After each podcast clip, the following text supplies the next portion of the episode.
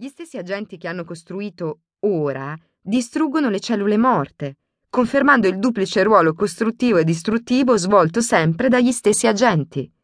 Seguendo lo stesso meccanismo, il nostro successo nella vita dipende sempre dallo stesso fattore, che può, con uno stile di vita scorretto, condurci al fallimento. Nel nostro corpo, il processo di costruzione e distruzione delle cellule è continuo e inarrestabile. Quando il processo distruttivo in una zona supera quello costruttivo, il solo modo per salvarci da morte certa è quello di riequilibrare i due opposti. L'azione costruttiva deve essere uguale se non superiore all'azione distruttiva.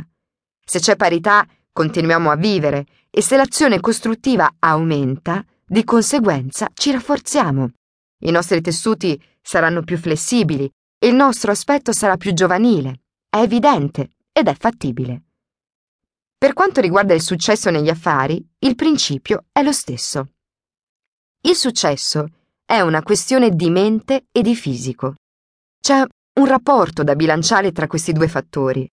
Per ottenere il successo dobbiamo avere contatti con certe persone e certe cose, combinarle insieme in una certa maniera.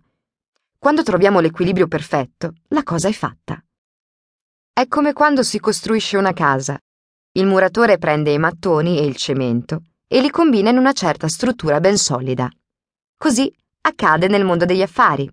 Si devono combinare le persone, le merci, il denaro e incastonare queste relazioni in una certa struttura. Se devi erigere questa struttura, i tuoi attrezzi saranno la gente, i beni e il denaro. La buona riuscita e la rapidità del processo dipenderanno da quanto è grande la struttura e da quanto le tue azioni sono costruttive.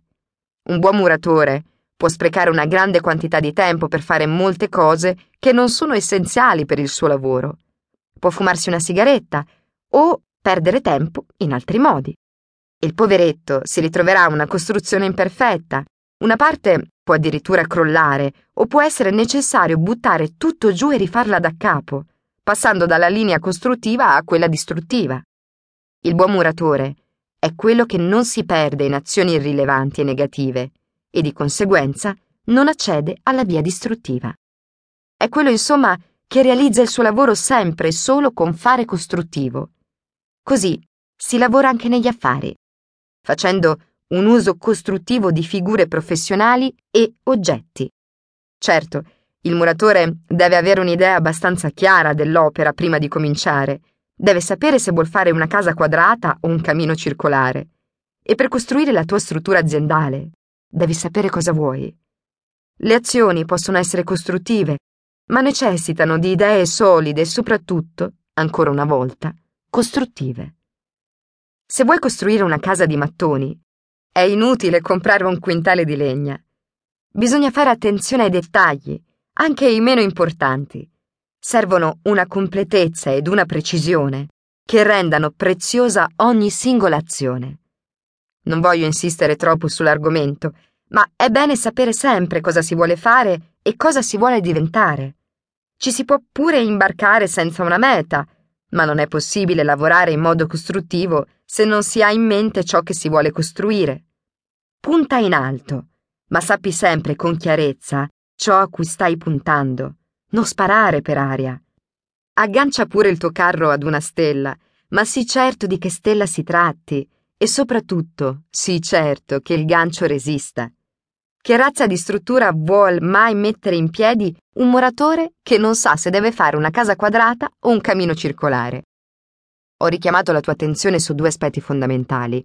Primo, hai dentro di te il potere di ottenere ciò che vuoi. Secondo, per usarlo in maniera costruttiva, devi innanzitutto sapere che cosa vuoi veramente. Passiamo ora al terzo aspetto fondamentale. Prima di poter agire in modo costruttivo, è necessario attivare un certo stato mentale.